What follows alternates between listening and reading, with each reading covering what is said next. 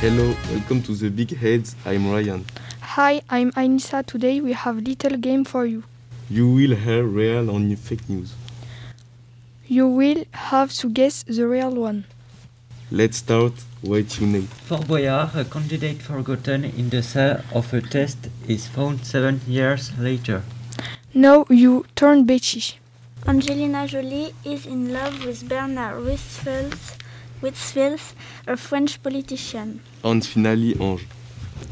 A criminal was found in his hiding place because of a loud fraud. Now let's hear the girl, Mary's. In France, Ayman went to jail for six months because he stole a cheese. Jess. Kobe Bryant's wife got run over by a plane in Los Angeles. Holly. The iPhone 14 comes out at the end of March 2021. And finally, Melissa.